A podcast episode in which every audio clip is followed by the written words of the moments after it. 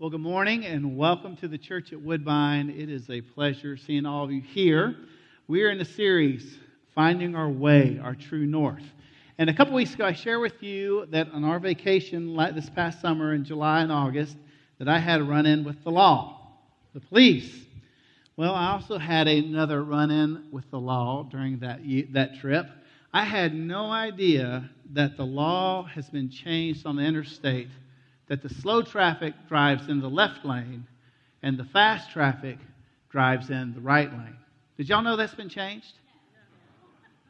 I cannot tell you that driving 69.5 miles an hour in the left lane behind 20 other cars going 69.5 miles an hour is one of the most frustrating things on the planet. And I, I drive in the gray area of the law on the interstate. And, uh, and without doubt, almost always, the person at the front of that line driving slow is yakking on their cell phone. Almost always. Except every blue moon, there'll be a federal highway patrolman driving 70.5 miles an hour in the left lane. And a couple weeks ago, I met a police officer, a patrolman, and I asked him, I said, I got a question. I said, Do you guys intentionally drive 70.5 miles an hour in the left lane on the interstate or any lane on the interstate? Or even 60 miles an hour, 69 miles an hour? He's like, Oh, yeah, I love to do it all the time. And he goes, I love the reaction of the cars. This is what he told me. He will intentionally drive 69 miles an hour, which is one mile under the speed limit and he just loves the reactions of the cars because they'll be flying up and they realize there's a policeman and they'll slow down. And no one will pass until he pulls over onto the exit ramp. And then what happens? It's Daytona 500. Everybody's flying. Now, how many of you are guilty of driving that way? You might speed a little bit and then you see a cop and you actually will slow down and just know, because I asked this highway patrolman, he's not even a friend, but I said, Now, do all you guys do this? He goes, Most of us will do it from time to time just to get a reaction. So, if you're driving on the interstate, the speed limit's 70, if the cop is going 69, he will not pull you over if you pass him. Just know that most of them like to do that from time to time just to see how people respond. But what is it about us as soon as the police will pull over, as soon as they go on the exit ramp, then we're flying at 75, 79, trying to figure out where's that sweet spot to speed, but they won't pull us over, going 80, 85, 90. We all kind of want to do what we want. If we could live without the law, we would drive how we'd want to drive. And if we're all honest, it's really hard for us to submit to anyone, but especially our governing authorities, especially if we feel like they're immoral, unethical, unjust, or just evil. A question I heard this past week was this If you had to choose between a really bad government and anarchy, which would you choose? If you had to choose between a bad government or anarchy, which would you choose? Now, starting the series a couple weeks ago, we're talking about race, racial reconciliation, politics. I've always been told since I became a Christian never mix politics and religion. Hmm, real wise sermon topic for today, right? Finding our way with politics. Now, don't worry, I'm not going to talk about Democrats and Republicans, libertarians, and that type of stuff. Gender, marriage, sexuality, technology. I mean, we are hitting some very hot topic buttons. And I've said this all this, I'll say it then. This is our third Sunday, and I'll say it again. I'm intentionally, I want to stir the pot on a lot of these issues. I've had a couple really good conversations this past week from some of you all who didn't like what I've preached or what has been preached from Anthony. Good. And I want to encourage all of us ask the hard questions, talk about these hard questions, about these issues. Anthony challenged us with two things, several things last week, but there were two things that really spoke to me. One was we need to die to Christ. We need to humble ourselves and die to Christ. And then he also said several times that we need to go back to the scriptures and let the scriptures speak for themselves. And I reiterate that. We need to let the scriptures speak for themselves, and not only these topics in this sermon series, but in every aspect of life. And I want to encourage you if there's things that I say that you don't like, come and ask. If there's things that are that's being taught and preached and you don't agree with, it's fine. We're going to look to Jesus and point to Jesus. My email is in this bulletin somewhere on here. I know it's in here. Write me an email. Ask me what's going on. Oh, actually, it's not on here. Well, you can write the church. Anyway, it's in our newsletter, my email. But write our, write our church. You can call the church office if you want to set up and invite me out for coffee. I'll pay for it. We can talk about it. But I do want to challenge all of us about our preconceived ideas about these issues, about our beliefs about these issues. And I want to encourage and charge all of us let's run back to the scriptures and see what they have to say. Amen. Today, finding our way, our true north, finding our way in politics. How is a follower of Jesus supposed to respond to a non Christian government, an immoral government? An unjust government. And I'm not alluding to any government right now. That's just a question to ask. What is our position on submitting to immoral or unjust authorities? My hope is that we will be reminded today who is sovereign and who has the ultimate word and who is really in control. May our allegiance be to him King Jesus and his word, knowing that God is sovereign in all things. And may we truly walk in obedience to his word, shining his light and his love. We're going to look at two passages today. We'll look at a lot of scripture today. But I'm going to read two right now. One is Romans chapter 13. So let's stand. Romans chapter 13. Romans 13, verses 1 through 8. And then we're going to jump over to 1 Timothy Romans 13, verses 1 through 8. Let everyone submit to the governing authorities, since there is no authority except for God. And the authorities that exist are instituted by God. So then, the one who resists the authority is opposing God's command. And those who oppose it will bring judgment on themselves. For rulers are not a terror to good conduct, but to bad. Do you want to be afraid of the authority?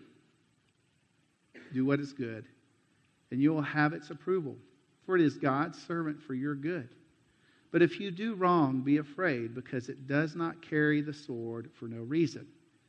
For it is God's servant, an avenger that brings wrath on the one who does wrong. Therefore, you must submit, not only because of wrath, but also because of your conscience. And for this reason, you pay taxes, since the authorities are God's servants, continually attending to these tasks. Pay your obligations to everyone taxes to those who owe taxes, tolls to those who owe tolls, respect to those who owe respect, and honor to those you owe honor. Do not owe anyone anything except to love one another, for the one who loves another has fulfilled the law. Let's turn over to 1 Timothy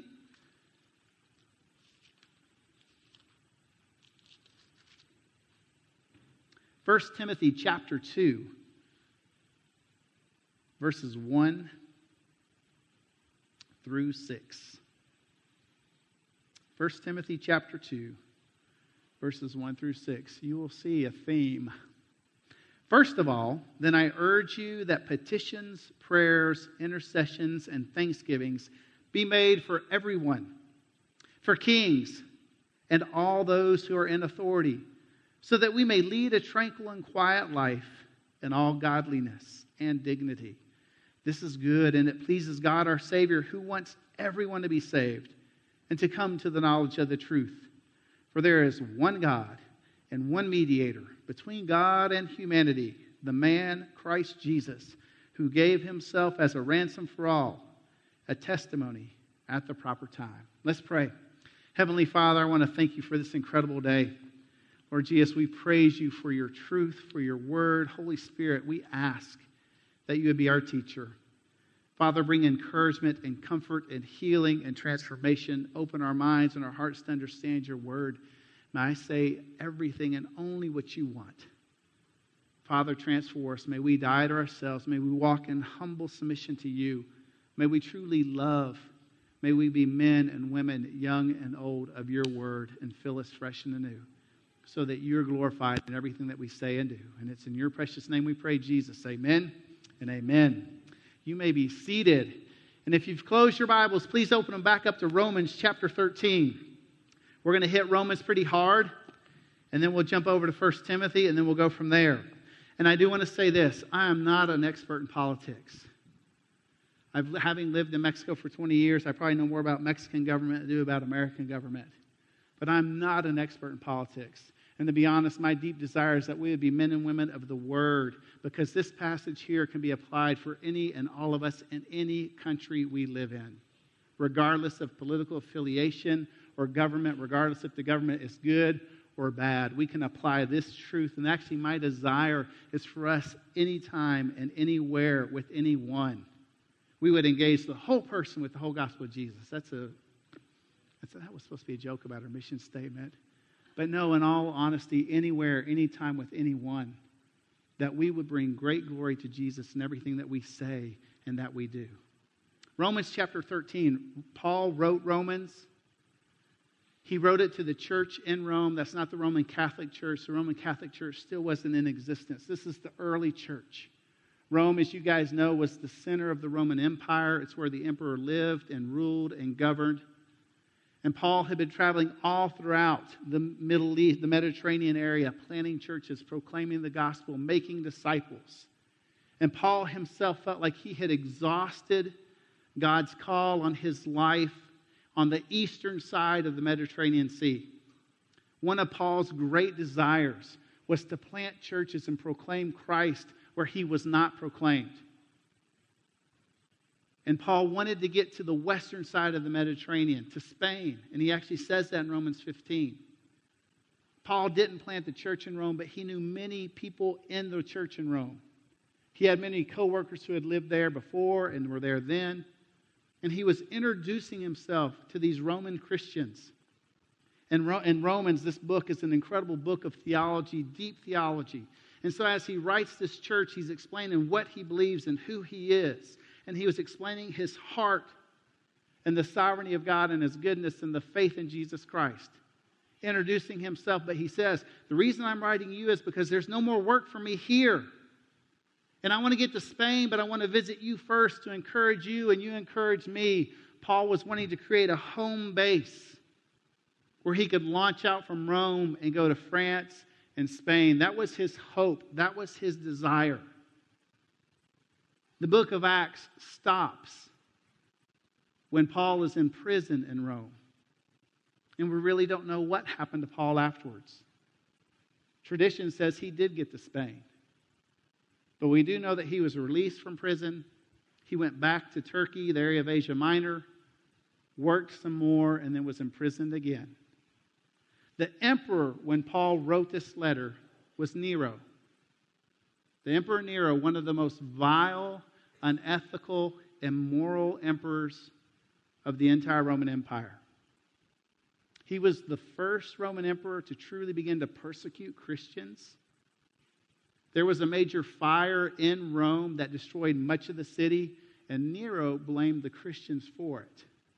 Most historians believe that Nero actually started that fire to do his own building campaign. But as a result of that fire, Nero began to persecute and imprison and kill Christians. Nero was awful.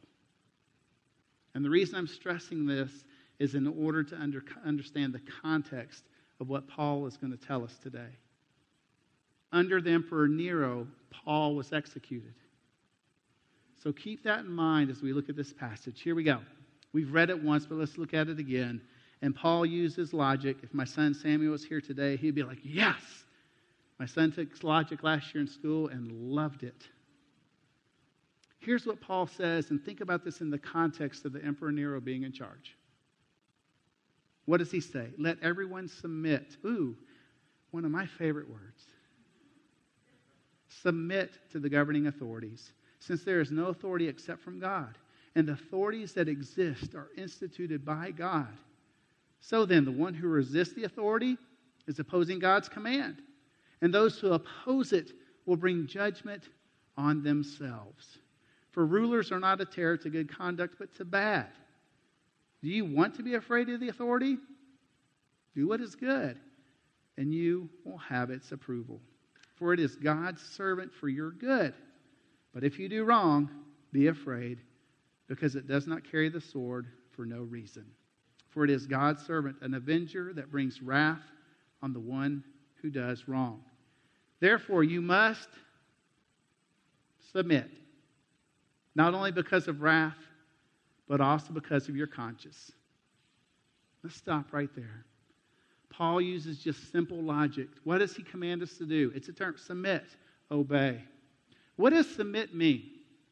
I gave Chris a definition up on the board. Submit, to accept or yield to a superior force or to the authority or will of another person or entity. Look at it. To accept or yield.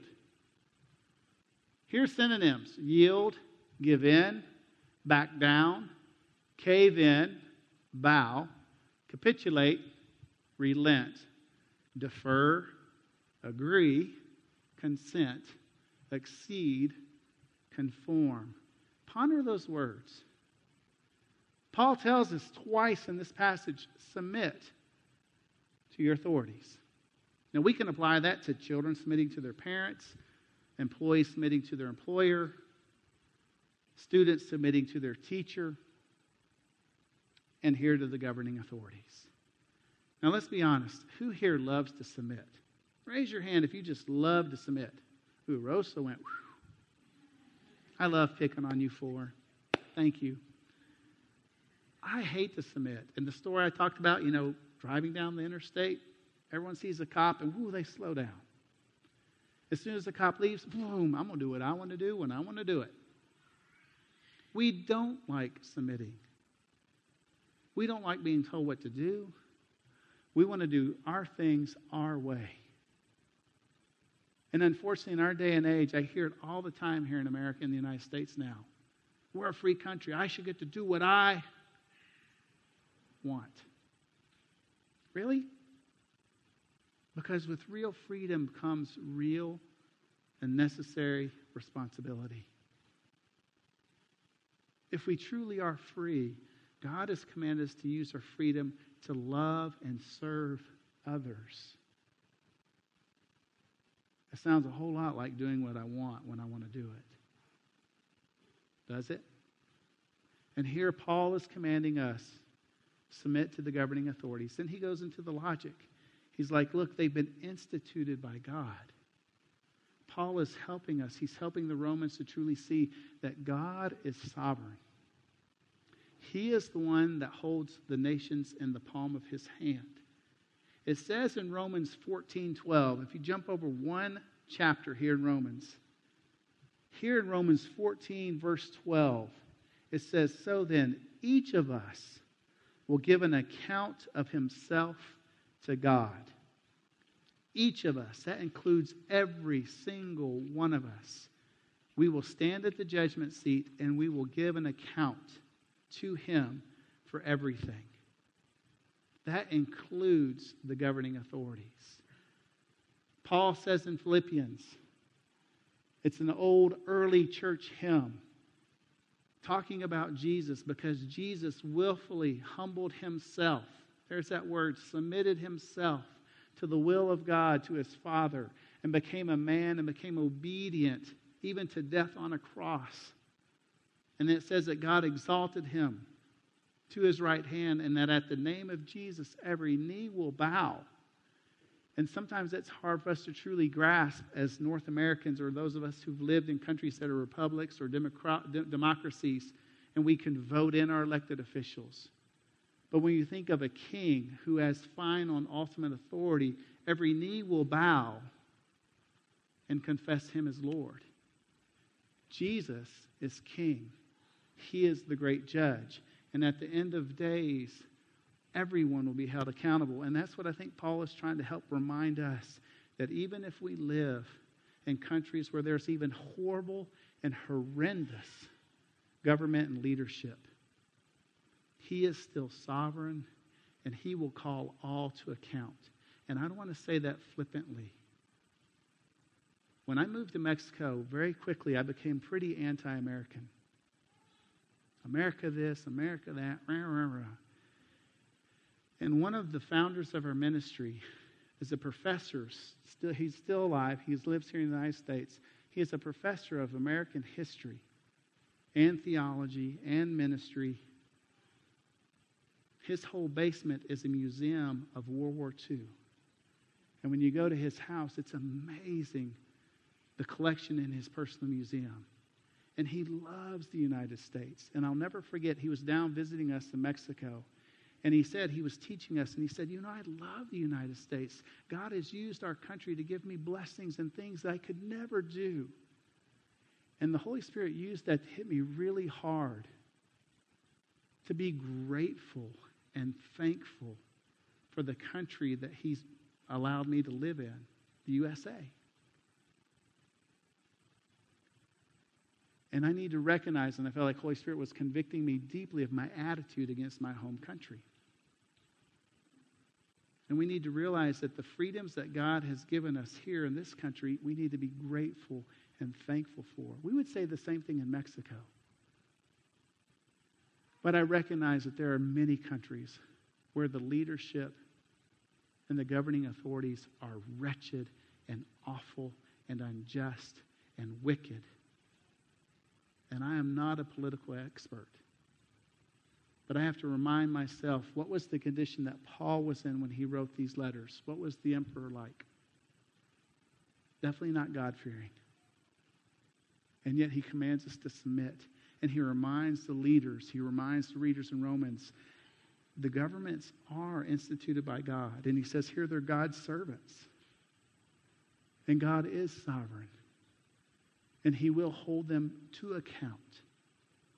And if you read the entire book, the entire Bible, you will see that, and you see it in Daniel. Nebuchadnezzar, a wicked, horrible king, said that all the kingdoms of the earth belong to the Most High.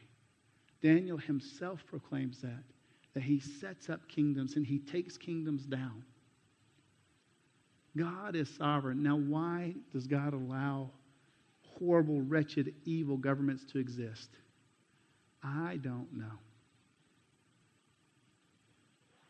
I don't know why it is. I can give you the Christian answer, the theological answer. But where's the justice? And that's what Paul reminds us here. God and his sovereignty, working in and through our free will, allows evil to happen, and I don't get it, I don't understand it. But we have a choice. Are we going to trust in him? Are we going to trust in his ultimate will and his sovereignty? Knowing that the promise and revelation that he will judge, he will bring vindication, he will bring his justice and his truth, and he will reign. And he will wipe away every tear, and there'll be no more death. Two weeks ago, when we saw about racial relationships, what did John see standing around the throne? People from every t- tribe, tongue, and nation worshiping the Lamb. That is our true north. And as Paul goes on to say here, he says, Do you, do you want to fear the authorities? Do what is good, and you'll have its authority. Why do most crimes happen at night or behind closed doors? Going back to the funny story of speeding, why does everybody slow down when they see the cop? They don't want to get a ticket. But the ones who never slow down are the ones following the law. There's no fear of retribution. Paul continues. In verse 5, he says, Therefore, you must submit not only because of wrath, but also because of your conscience sake. And for this reason, you pay taxes since the authorities are God's servants. You see, God in His sovereignty uses governments, uses kingdoms, uses nations to work His perfect will for the end of days. And they're actually servants. And there might even be some of you here today who God will call to serve in governments and places of authority. It can be a calling. And if God calls you to serve rather on a local government level, a city, a state, or even national level, that is a calling that God is giving you, and He will use you mightily and powerfully for His glory. And He might place some of you in positions of power, not for your glory, but to influence His kingdom with what He gives you. It might not be in the government, it could be in schools, it could be in businesses. But God places us in places. And if we are, that really sounded good, didn't it? God places us in positions. And we need to ask Him, Lord, you've got me in this position. It could be a very low position or a very high influential position. And the question is, are you submitting to His authority, to His rule for His glory? And then look what Paul says here in verse 7 pay your obligations to everyone Taxes to those who owe taxes. How many here love to pay taxes? Tolls. I told you guys I got on the wrong exit of the turnpike in New Jersey and was going to be fined 12 bucks, and I sweet talked my way out of it and paid 90 cents. I was real submissive at that toll booth. And the Lord used that to remind me, Doug, you are guilty of sin even though you didn't mean to. You're still guilty. Will you walk in humility? And then look what Paul says respect to those who owe respect, and honor to those who owe honor. To you owe honor. Verse 8 is the, as we say in Spanish, the clave, it's the key. Do not owe anyone anything except to love one another. We are commanded to love one another. If we jump over here to 1 Timothy, and this is to wrap it up. 1 Timothy chapter 2. This is Paul writing to Timothy. Guess who's emperor? Nero. Look at what Paul says here. First of all, then, I urge that petitions, prayers, intercessions, and thanksgiving be made for who? Everyone.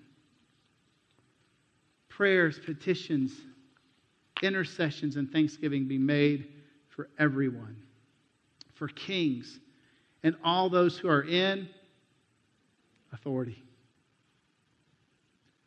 So that we may lead a tranquil and quiet life in all godliness and dignity.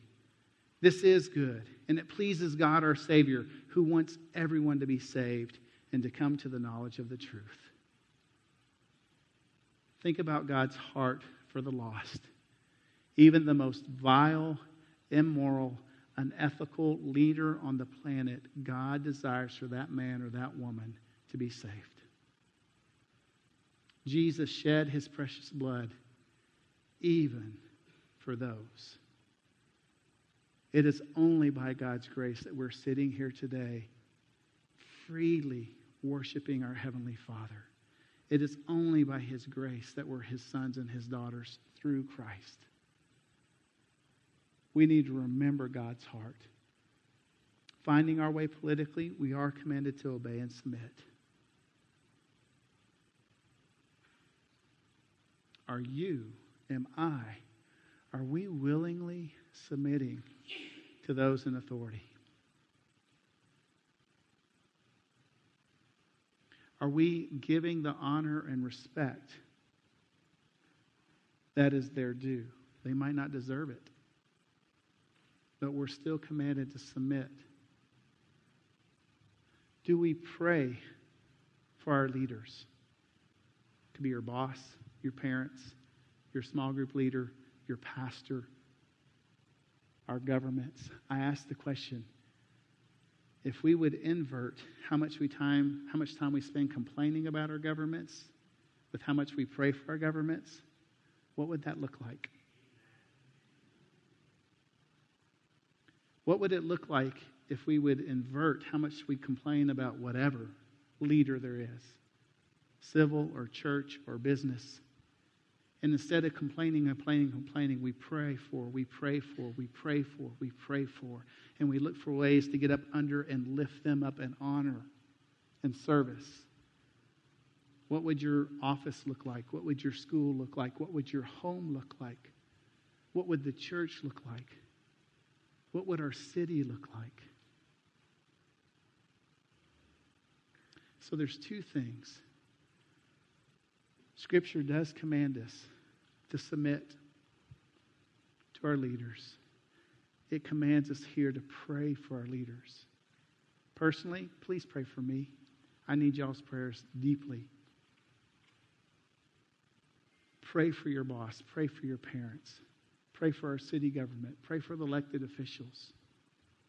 Look for ways to bless and love and serve. One little caveat there is a time and place to disobey our governing authorities. Acts chapter 5, real quickly. Acts chapter 5, verse 29.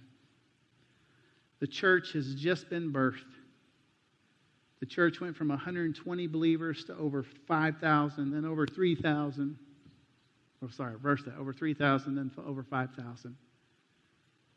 John and Peter go into the temple to pray, and they heal a beggar. And out of that's this massive revival of even thousands more people getting saved. They're arrested. And the Sanhedrin, who are the governing authorities for Israel, command Peter and John to never preach in the name of Jesus again. And this is their response here in verse 29. Peter and the apostles replied, We must obey God rather than people. The one big caveat about not obeying governing authorities is if they command and try to force us to disobey God and His commands.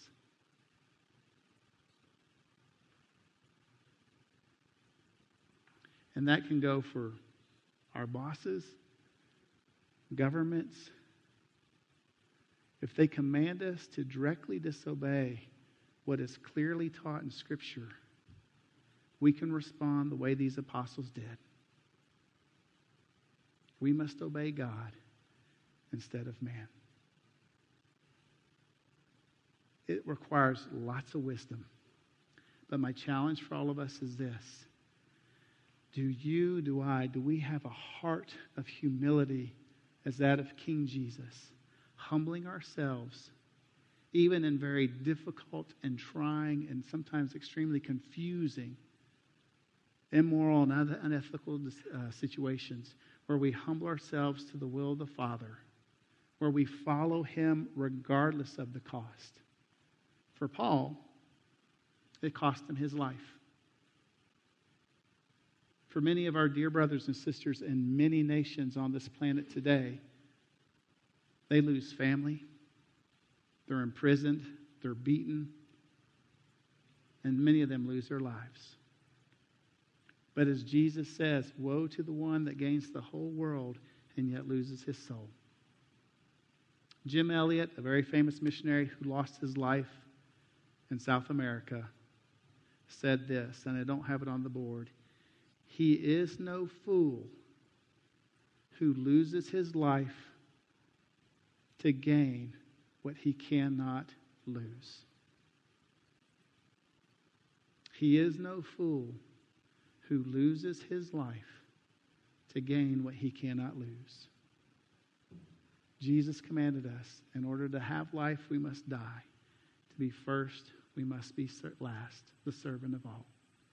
May that be our heart's cry, even within our political system. May we walk in humility love, and power of the Holy Spirit so that Jesus is glorified in our lives. Let's stand. Let's pray. And during our closing song, if you need prayer, if the Holy Spirit's been speaking to you, It might be just an attitude of your heart about leadership, about authority. And God is convicting you that you're arrogant and prideful and you want to do what you want to do. It might be you've never given your life to Jesus, this Jesus we talk about. And Jesus is calling you to repent of your sins and put your faith in Him as Lord and Savior. It might be there's an area in your life that has not been submitted to the Lord Jesus. The way you use your time, the way you use your money, friendships. And He's speaking to you now that you haven't surrendered to Him completely. Now's the time to do it. Members of our prayer team will be over here to your right, over here at the next steps table.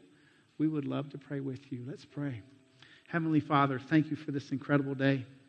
Jesus, we love you and we praise you. And Lord, I confess it is hard to submit. It's so much easier to complain and gossip and slander those in authority, especially the government. And Lord Jesus, I ask that you give us your spirit, fresh and anew, that we would walk in humble submission and obedience to you, Jesus, that we would be men and women of prayer, that we would shine the light of Jesus, silencing the ignorance, the ignorant with our good works, so that you, Jesus, are glorified in everything that we say and do. And we ask these things in your precious name, Jesus. Amen and amen.